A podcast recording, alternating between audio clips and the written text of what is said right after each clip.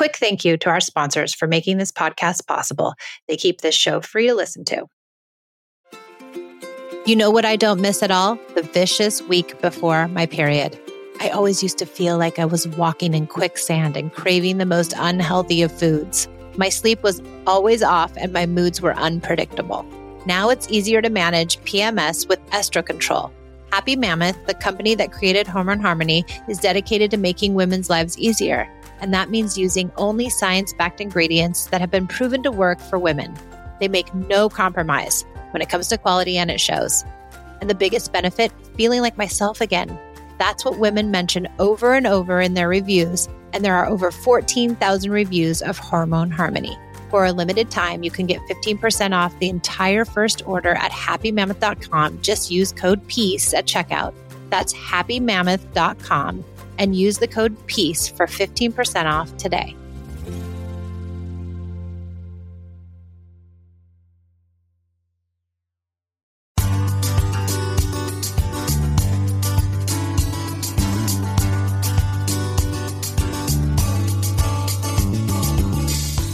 I'm Michelle, recovering yeller, control freak, and perfectionist. I didn't want to be a connected parent, but my strong and smart oldest daughter would not succumb to my bribes, threats, and manipulations. After years of control parenting, I threw it all out and started over. I doubled down on the idea of connective parenting and turned in time out for time in. It's taken me years to figure out how to unknot sticky situations without using punishments, but I've finally cracked the code and now I can help you create the relationship with your child that you dreamt of having when you first decided to become a parent. It's not easy letting go of star charts and bribes, but you can change. Listen in as we interview parents just like us who found success and hear from experts who will help us better understand how to form a deep bond with our children. Welcome to the Peace and Parenting Podcast. Welcome to the Peace and Parenting Podcast. I'm Michelle, and I'm here with a lovely guest, Sarah Ockwell Smith, who's written many, many parenting books, but her most recent book, Between, is all about kids ages 8 to 13. And I'm excited to hear all about it. So, Sarah, welcome to the podcast. Can you tell us just a little bit about yourself? Thank you for having me. So, I'm Sarah. You probably hear from my accent. I'm from the UK. I live just between London and Cambridge, if anybody knows England. And I have four children my daughter's almost 14. And then I have three boys who are 16, 17, and 18. It seemed like a really good idea at the time to have them all close together. Um, a bit harder. Practice, so, it's a different story. I have a checkered career history, but I worked in clinical research for a while for pharmaceuticals. And then many years ago, after my firstborn was born, I started working with birth. So I worked as an antenatal teacher and a doula. And I did that for many years. And then started just to kind of like organically, I started to write books about parenting. People were asking for more information. So Between is my 11th book.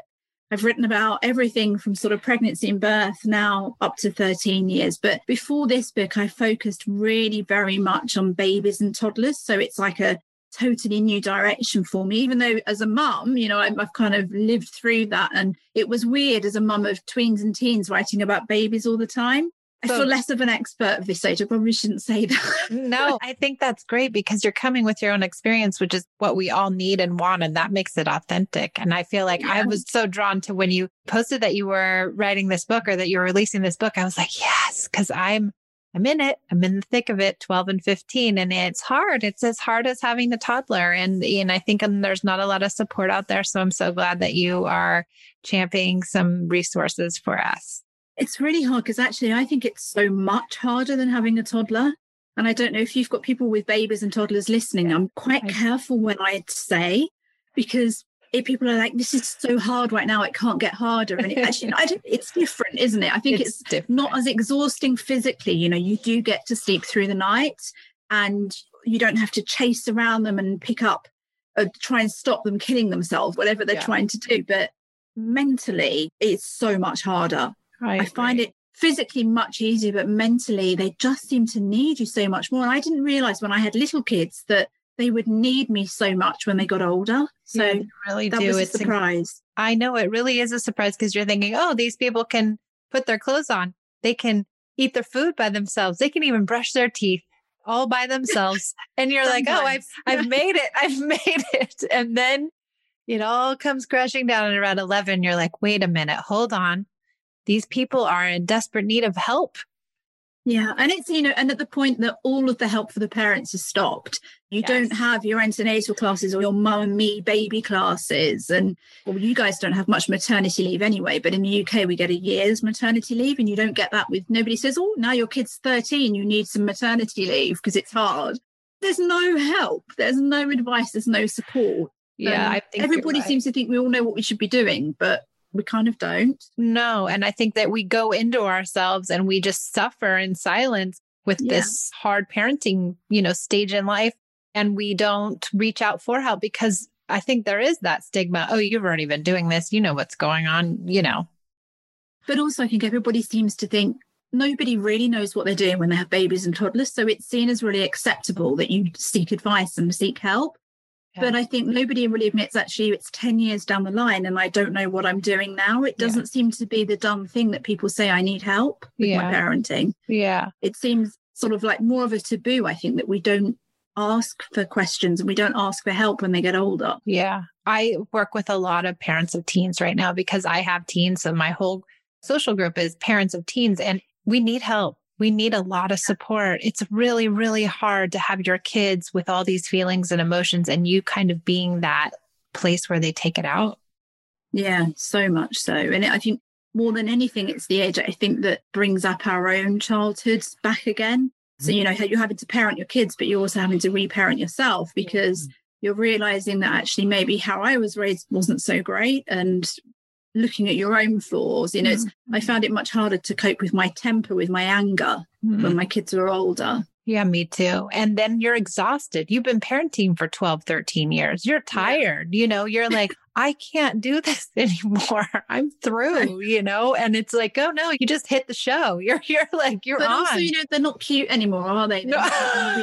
sweet and when they do something horrible when they're like two and they come and give you a hug and they're all sweet and you smell their head and they smell lovely and they give you a cuddle. You don't get that when they're taller than you and they're smelling bad.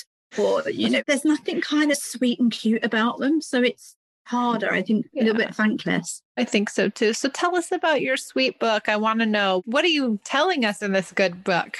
You know, it started, I think, about whenever I've written about babies and toddlers, people have always said, Oh, tell us about the next stage. And I've always been adamant that I will only write about things that I have lived experience of. For me, I know people say, you know, it doesn't matter because what I do is I look at all the research and I interview people. So it shouldn't matter that I haven't lived it. But for me, it has to be authentic. I think mm. when I write books, I kind of write them as if I'm having a chat with somebody. Like I imagine sitting on the sofa and chatting with a friend. I just really felt like, although people were asking for it, I felt like I had to have lived through the stage and come out the other side with all of my kids before I was writing it. But people have been asking me to write it for ages. But there was one moment, I think about five years ago, I can't remember which child it was, but one of them was going through puberty. And I realized actually I didn't really know anything about puberty, which was insane since I've been through puberty. and I remember doing it really briefly for like a day at high school in a biology lesson or something. And I found myself Googling sort of signs of puberty and what happens at each age and thinking, this is insane. I'm meant to be this kind of parenting expert and I just don't know anything about it. And then I was thinking, but you know, surely there must be some books that will tell you about, and there just aren't. Yeah. So for me, it was kind of very much brought home that even the basic, like the biological, the physiological side of things, I mm. really wanted a resource that would say to parents, this is what's happening. You know, there are actually quite a few puberty books aimed at kids. You mm-hmm. know, there's this care and keeping of you and what's happening to me yeah, type yeah. books. There isn't anything that's like, yeah, this is a book for your kids, but this is a book for you of what they're going to go through. So I had it in my mind about five years ago that I wanted to write this book, but my publishers really didn't want me to write this book because two things. One, my audience were very much babies and children. Mm-hmm. And I think for them, it was a bit, well, you write pregnancy, birth, baby, children books. Right. It's a bit of a leap. You don't have that market or that audience. But also, apparently, books for parenting this age range. So, when I say this age range, I mean sort of eight to 13 years and older, historically sell really badly. Interesting. So, publishers are really reluctant to take on books for this age range. So, I really pushed for this book for many years with them turning it down. Good for and you you know, actually maybe it isn't the right book to write. Maybe I should stick with babies and toddlers. But I think, as you said at the beginning, because my kids are this age, this is the age range I'm really passionate about. You yeah, know, me too. Not that I'm not passionate talking about babies and toddlers, because I think the whole of childhood is something I will never grow tired of talking about. But I just think not enough people are talking about tweens and teens. Yeah, I agree. And, and I not with a more sort of a gentle or positive or peaceful approach. Yeah, I agree. And I think what's interesting too is that a lot of my followers and community who have young kids, they say, Oh, I like hearing about your teenage stuff because it gives me hope that things yeah. will turn out okay, that I can do this gentle parenting stuff and it is going to be okay. Because I think we often think like, yikes, if I don't punish them or if I don't do these things, they're going to turn out as bad people. And that when yeah. Kids, parents of young kids see that model, then they have more hope that things will work out okay.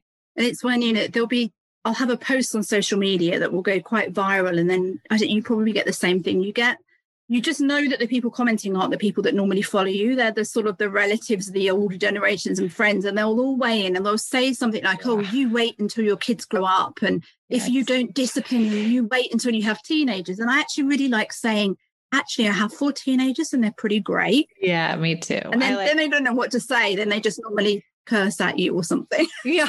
Yes, a lot of naysayers. And I think that maybe that's why these books don't sell well is because people kind of give up in these years. They just say, ah, they throw in the towel, so to speak, and just say, yeah. well, they're just going to be teenagers. And then we find this wedge between us. But there is in a society, we treat tweens and teens so horribly. We're know. really mean to them. And there's this expectation that they're all horrible. Mm. And we forget that we were them ourselves at one point. And we also seem to think that they need all this really sort of harsh parenting yeah. and authoritarian treatment. yeah. I, I think it's just so we so desperately, I think people like you, people like myself, there's a growing body of people who are sort of working in gentle, peaceful, respectful, attachment conscious parenting, but it focuses so much on the babies and the toddlers and the three and the four and the five year olds. Mm-hmm. But I think we've got to move the movement on a bit now to the older kids. I think so too. And I, I have a lot time. of new clients who start this stuff in teenagehood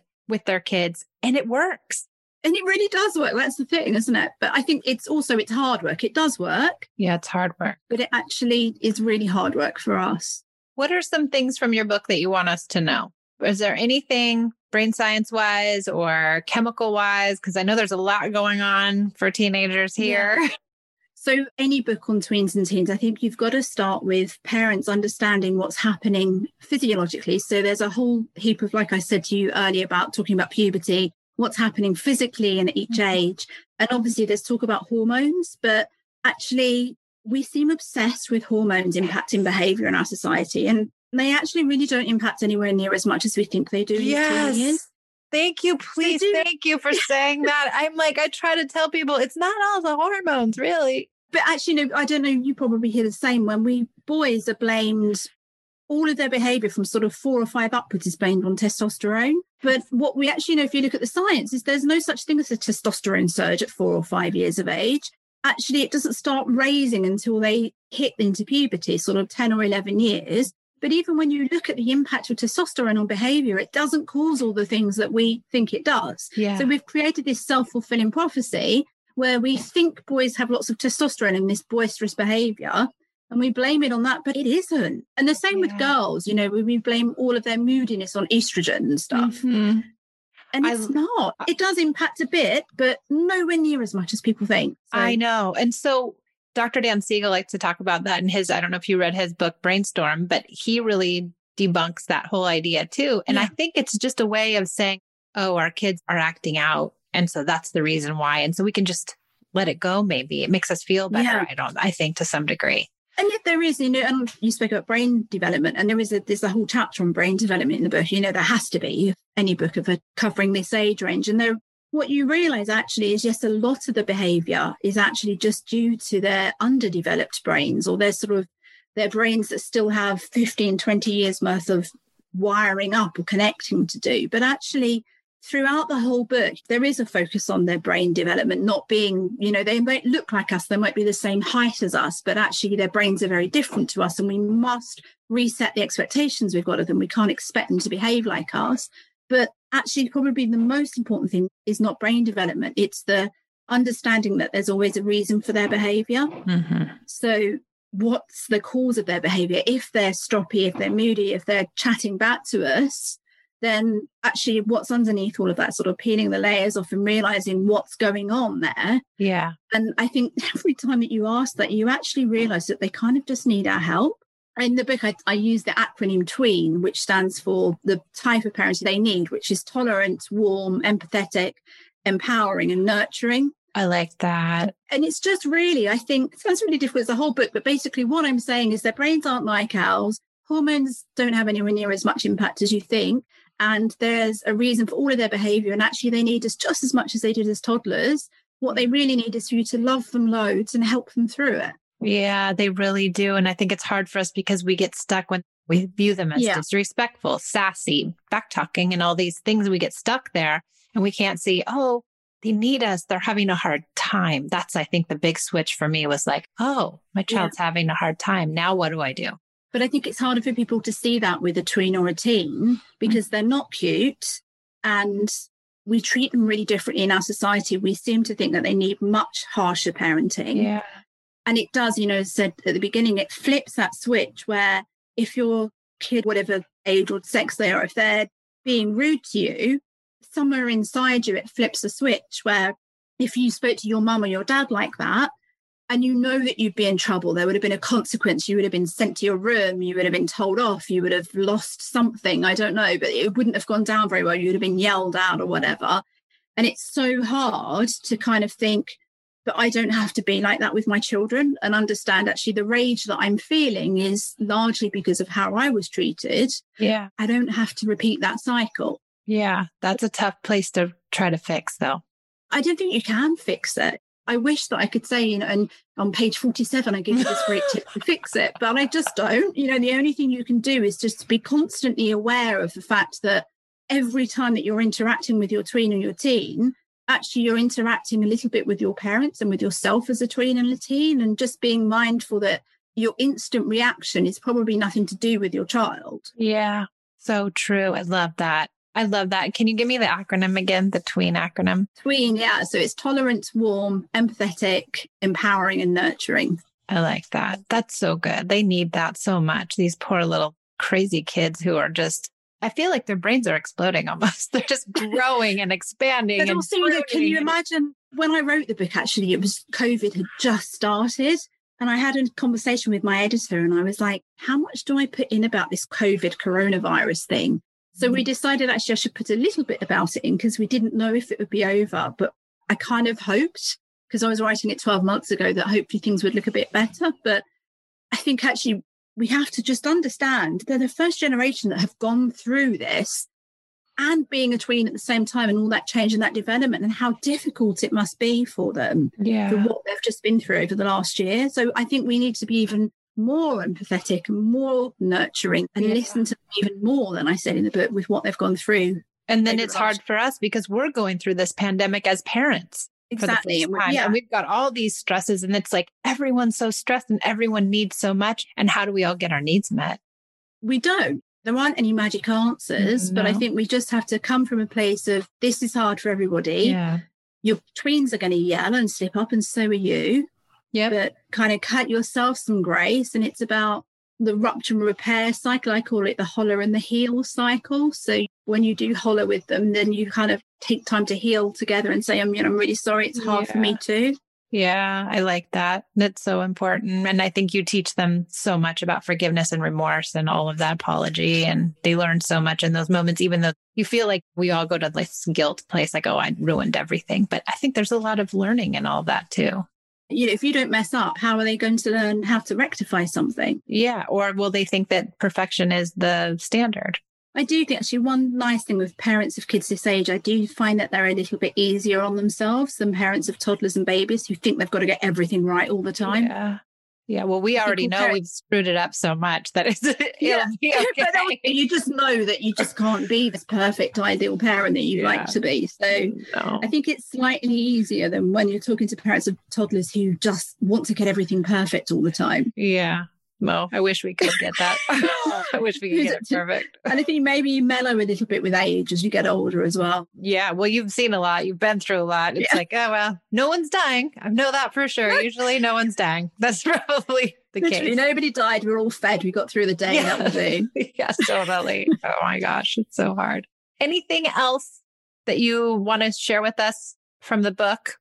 Oh, what should we do? So I think there's the sort of the standard how to deal with difficult behaviors and things like that. But there was a couple of chapters that I think were really important for me to add that I didn't find in any adolescent books out there. So one, there's a whole chapter on money and mm-hmm. teaching tweens financial education, which I think most people know is important, but there's not very much information out there about what should my tween know? What should my teenager know? How do I teach them?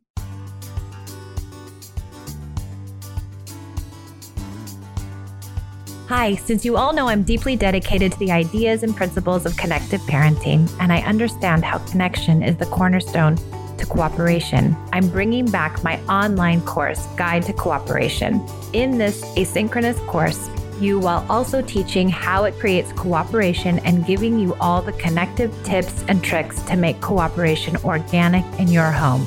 You will no longer need to resort to yelling, timeouts, or punishments you will be able to rely on all the connection tools this course teaches. Guide to Cooperation is a four hour in depth study which includes bonus videos on empathy, special time, punishments, and brain science. You will get access to a private Facebook group and two live Q&A sessions. In addition, you will have four modules to work through and five downloadable guides. This course is for kids of all ages and may even help you with connection and cooperation in your adult relationships. If you struggle with getting kids to brush their teeth or have a child who's constantly telling you no, this course is for you. If you love connective parenting but don't know all the ways to make connection in everyday practice, this course is also for you. Repeating ourselves over and over again can be exhausting and infuriating. Leave those moments behind, move away from threats and bribes, and dive into a more connected world full of kids who want to organically follow your lead without being manipulated. I've worked long and hard to have a home where kids actually want to cooperate. Now, let me teach you all I've learned so you can come to your parenting with more connection, cooperation, and love. If you're ready for more cooperation, go to www.peaceandparentingla.com forward slash cooperation or visit the show notes or the bio link in my Instagram to find out more and start getting more connected and cultivate more cooperation in your house today. We have a lot of discussion on my Instagram group about I don't believe in paying my kids for chores but there's a lot of discussion. I don't know where, I'm just curious where you stand on that. No. So hugely believe we call do you call it pocket money? What do yeah. you call it? An allowance yeah. or something? Yeah, something. So I'm a huge believer in giving pocket money or an allowance, but absolutely not linked to everyday chores. Yes. So if you want a kid to do something, the more you reward them for doing it, the less likely they are to do it. Right. Unless they have a bigger reward. So no. So from very young, my kids all had pocket money when they were younger, it was weekly because couldn't cope with waiting sort of two or three weeks in between payments. But when they all hit eight or nine, I think it's so important that all kids have regular, if they're obviously, if their parents can afford it, have that allowance or that payment from their parents. As soon as I've given them the money is theirs, they can do what they want with it, which is such a hard lesson to learn to sit back and let your kid waste the money you've just given oh them. Oh my gosh. I've had the and, worst. Experience. Yeah, yeah. Mine would just buy Candy. just garbage. Yeah, exactly. or just something that is going to break in 30 minutes. It's so poorly made, or I know you won't want to touch that in two hours. But yeah. it's so important, I think, that they learn the value of money themselves. Yeah. I don't loan money, I won't lend them money. I, mm. I think people think I'm really harsh, but I think it's so important that they learn to budget if they see something they want and they've spent their pocket money, I'm really mean. I won't buy it for them. It's yeah. like, okay, we can take a picture, we'll take a note of it, but you got to wait for it. That's right. I do pay if they are desperate to sort of make more money and their pocket money doesn't stretch, then I'll pay them for extra special tasks.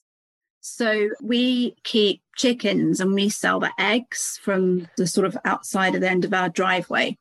So if they wanted to earn some money, they could maybe go and get the eggs, clean them, box them up, and put them out, and they collect the money, and then they can keep a proportion of that.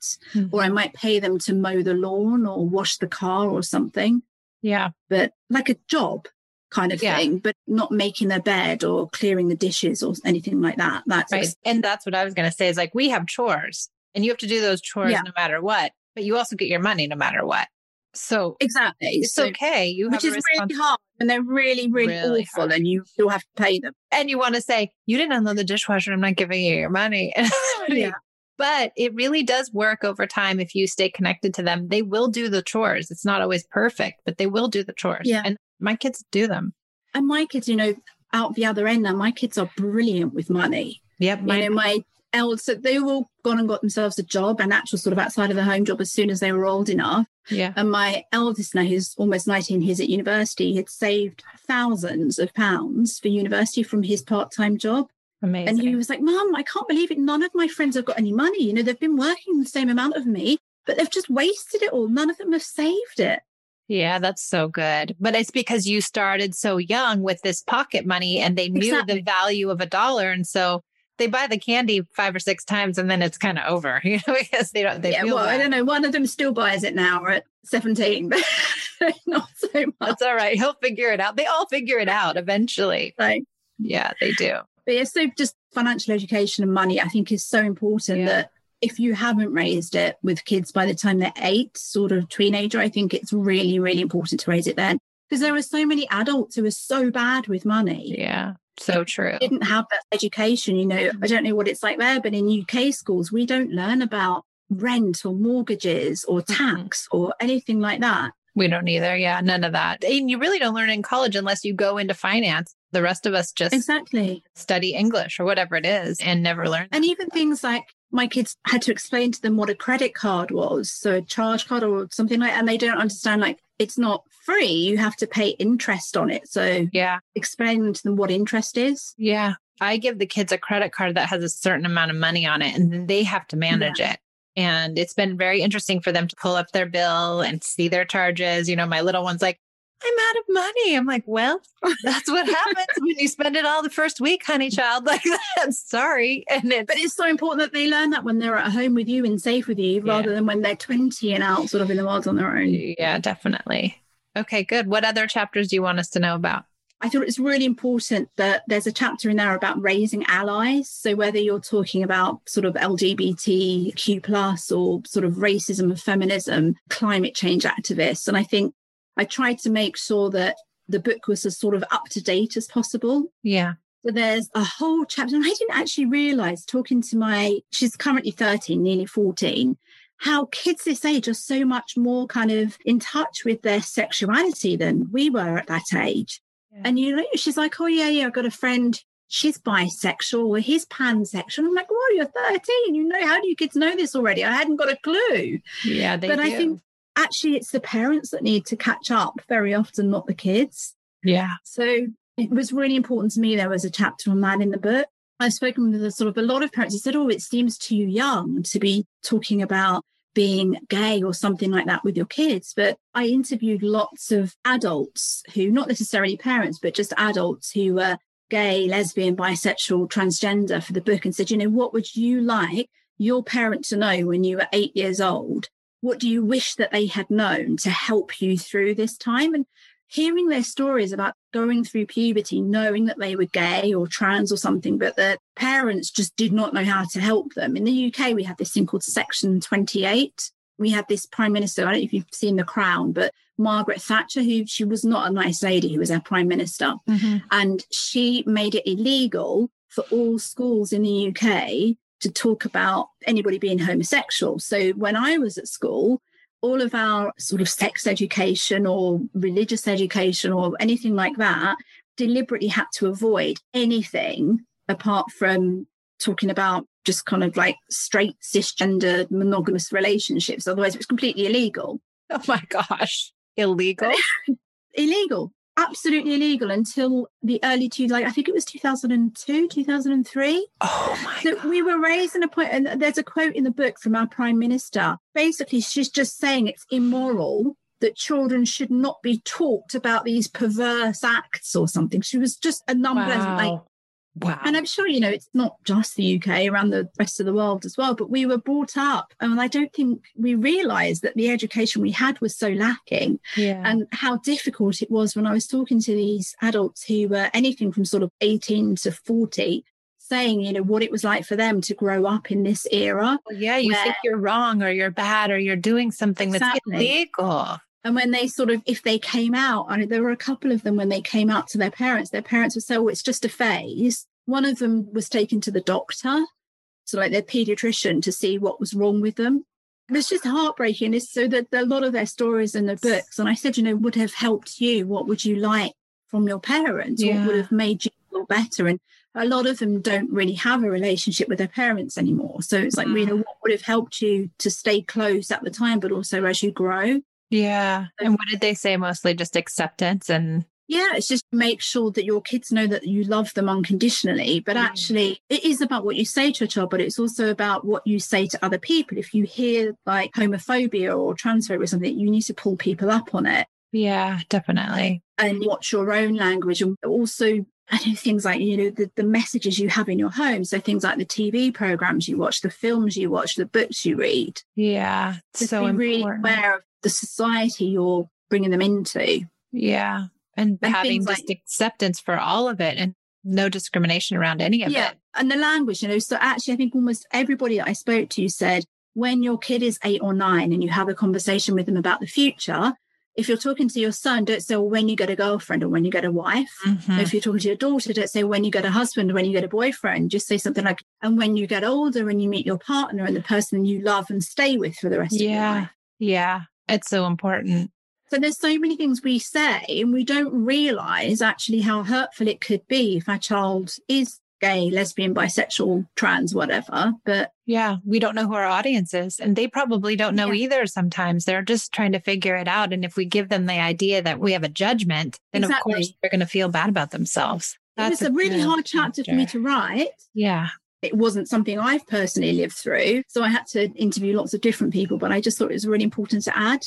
Yeah, definitely. So good. I love both of those chapters. So important. Well, I'm trying to think what else.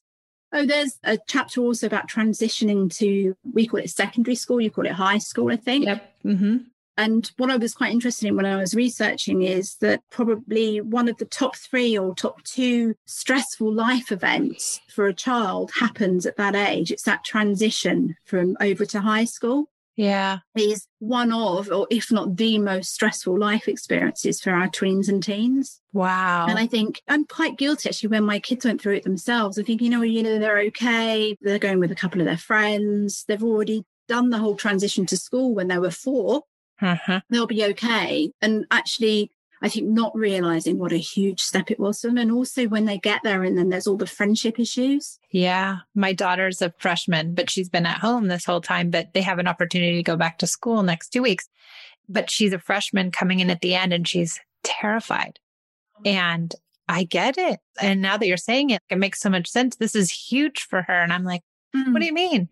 It's a tiny school. You have friends there. It's okay. But in actuality, I guess you're right. It's super hard. Mm. They've gone from being the biggest at their school and then the oldest Mhm. into, I guess the school feels quite small. And now they're going to be the youngest and the smallest in this huge school Yeah. and everything's different. And there's, I think there's so many more expectations on them. And they're worried about their appearance and they're worried about Yeah. the people they're attracted to or the people they're friends with or all of these things that are going on that are all new. Yeah. well, I throw COVID in or coronavirus in and Makes everything. I feel really feel for those kids in those sort of key transition periods. So those starting school for the very first time, you know, the little kids, yeah. and then the transition year as well, who have Yeah. missed that. it's too bad. Really hard. My eldest, who started college or university, and he's missed the whole of his freshers year. Yeah, that's big too. That's huge. I don't think we realise, you know, all of these just these important transitions that they're missing. Yeah. Poor babies. Little Yeah, and so big the school things and one of the other things you say you've got a daughter throughout the book i really really hate gender stereotyping kids you know i don't believe all the boys will be boys and mm-hmm. stuff like that.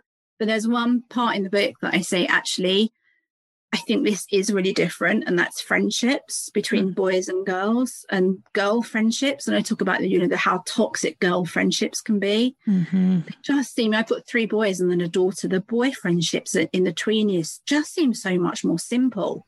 Mm-hmm. than the girl friendships. Mm-hmm. So. I find too with my daughters, both of them have a lot of male friendships that I don't think I really had growing up, like really good friends that are males. And I think, I don't know if this is because they're more in tune with their sexuality or more in tune with their gender or whatever it is. But I feel like things are changing a little bit, hopefully. My daughter is only friends with girls. It can be so difficult. Yeah. So we've so had hard moments. We've had really hard moments with that too. And I don't have any comparison because I don't have boys, but we have had hard friendship moments. The boys just seemed fairly simple. Like there would be maybe they'd fight actually physically fight or something, yeah. but then it would be over. Yeah. And with the girls, it's just one thing, obviously, it's in the book as well, is the fact that they're growing up now online. So mm-hmm. they've got the texting each other, or mm-hmm. if they're mm-hmm. older and they've got WhatsApp or Snapchat or something, yeah. sort of spending the age of talking about. So actually things that happen at school can spill over into yeah. life outside the school as well. And that's really hard. That's happened to us. And that's really hard. It's just never ending. The social interaction, it's so long and involved now. Yeah. So when I was that age, we would just sit with our phone, literally phone each other for an hour at a time until my parents would be like, get off the phone. It's costing so much money. Yeah. That was it. And then it was over. And then you didn't see them until the yeah. next day. Now they're like so connected and talking and so many opportunities for connections, which can be good and bad, I guess. Yeah.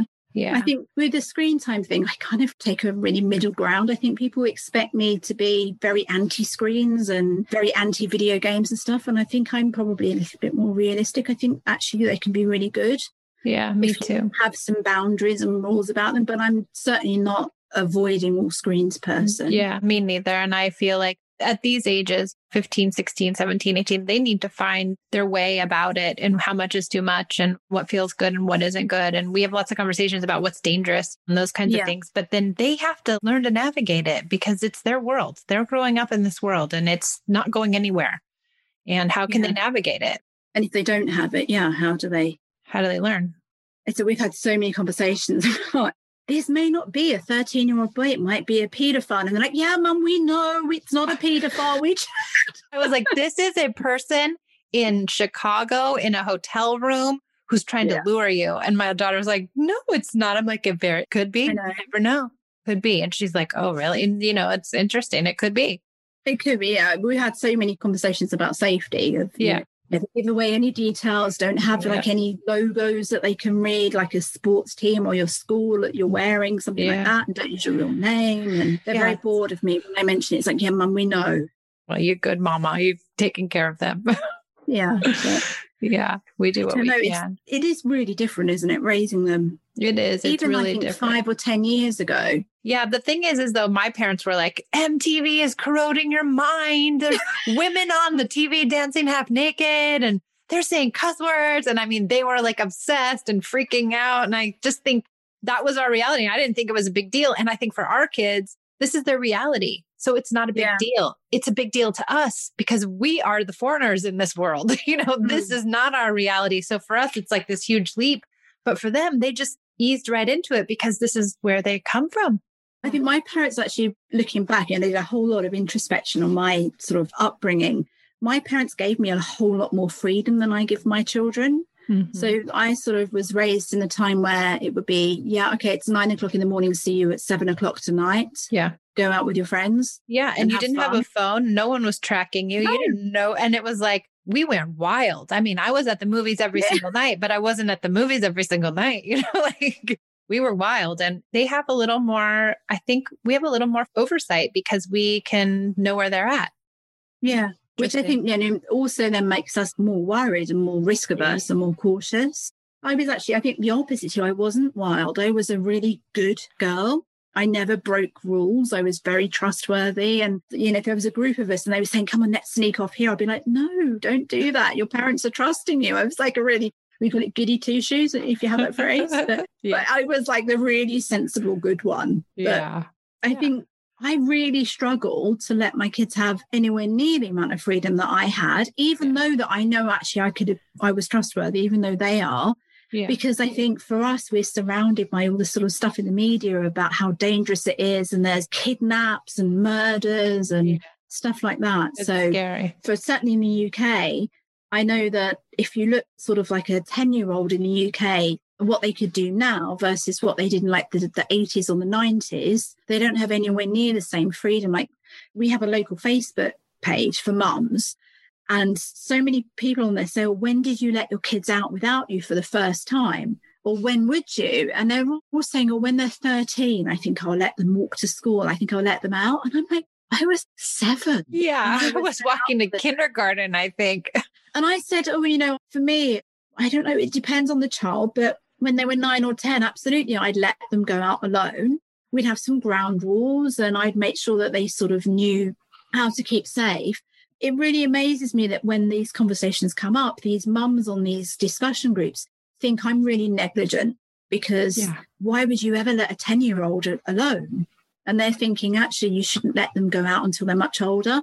But what's interesting in the UK, if you look at the road traffic accident data for the kids who are involved in what would you call it? Just a road traffic accident, being run over by a car, being uh-huh. hit by a car. The most common age for that to happen in the UK is between 11 and 14. But when they're younger, actually much less likely to happen because I think what happens is is that the parents kind of hold on to the kids, don't let them go out of their sight, and all of a yeah. sudden, oh, you're a teenager now, I can let you go. Yeah, but they've not done any of that learning all the sort of stuff about safety. Yeah, it's a whole process, and they need to know and figure that stuff out because we're not going to be there to hold their hand the whole time. Yeah, yeah. And then that kind of leads you on to how much freedom is too much. And then the fact that actually we've spent 10 years keeping this child close and protected. And we've gone through all of the years with the sort of the separation anxiety where they wanted to sleep in their bed at night and they would cry if we put them down. And our whole identity is built around this child intense need of us yeah. And then they get to the tween years and then they start to push you away a little bit and you're left with like, well, actually, who am I without you now? I don't even remember who I am. Yeah. It's, and you try to keep them close. Yeah. Yeah. So it's that letting go, I think, but also the letting go of them, which is hard, but then also the what you're left with and who you are when you're not ex's mum all the time. There's a whole lot in the book about parents rather than tweens. I like that. That's what I think. I keep thinking, like, gosh, what am I going to do when these people leave me? I yeah. got to get my life together here and like find a I new hobby. A Most people get a dog, don't they? It's like, yeah. you know, when your right? kids are getting older. I can because... feel it. I can feel it happening. I can feel them moving away from me, but needing me and all the whole thing. And I'm like, wow, I need to figure out my next decade this is the decade of Michelle. I got to figure this out. like, I'm going to so be because you sort of spend so long wanting it to happen, thinking, oh, "I just please, yes. I can't cope with this intense need of me. Yeah, I can't wait until you're older and you don't need me so much." And then it comes, and you're like, I don't like this. I don't know what to do with the fact that people don't need me. Yeah. Well, you've spent so much time providing for people. It's like this break in period where you're like, I want to be my own person and they need me so much. And then you finally get used to it and then they leave you. Yeah. Mm. and the morning, I think I wrote a little bit about if it's say Christmas or something and you ordinarily go to the toy store and you buy all the toy and you have, you know, kids who believe in Santa and then you suddenly realize you're not buying toys for anybody and yeah. nobody believes in Santa and it's all a bit yeah. sad. It is. We just had Easter and I put money in little eggs because I, nobody wanted to do the Easter egg hunt and they were like so excited about the money and I was like this is depressing. This is so depressing. We had yesterday I bought all the eggs for an Easter egg hunt and I just was really tired yesterday morning and then I said to my kids, "Oh, do you want an Easter egg hunt?" And I text them because, you know, that's what you do when they're yeah. they've got their own phone, while they're actually going to talk to them. And nobody replied. Eventually, I texted again. I said, Does anyone want an Easter egg hunt? And my six year old went, Yeah, all right, if you want to. And that if was it. you want to. And nobody else wanted to. So I just put them all in a bag and just delivered a bag to their door and just said, Happy Easter. That's so good. And it was just, just think, that's it then. Anticlimactic. All, all the years where I'm thinking, I can't wait to not have to go through all this Easter egg hunt. I know. It's, it's the sadness of just giving each kid a bag in their room of like, here, happy Easter. that's so cute. It's so typical though. so good. Sarah, you were so lovely. Thank you. I want to read your book. I got to order it and read it. I really, really, really want to. I've got to get. Just working out how to get it over to the States. Like Yeah. hopefully it will be imminent. I know Audible, maybe. It's in paperback, Kindle, and audiobook. Oh, it's an audiobook. Um, okay, I'm going to get it. Yeah.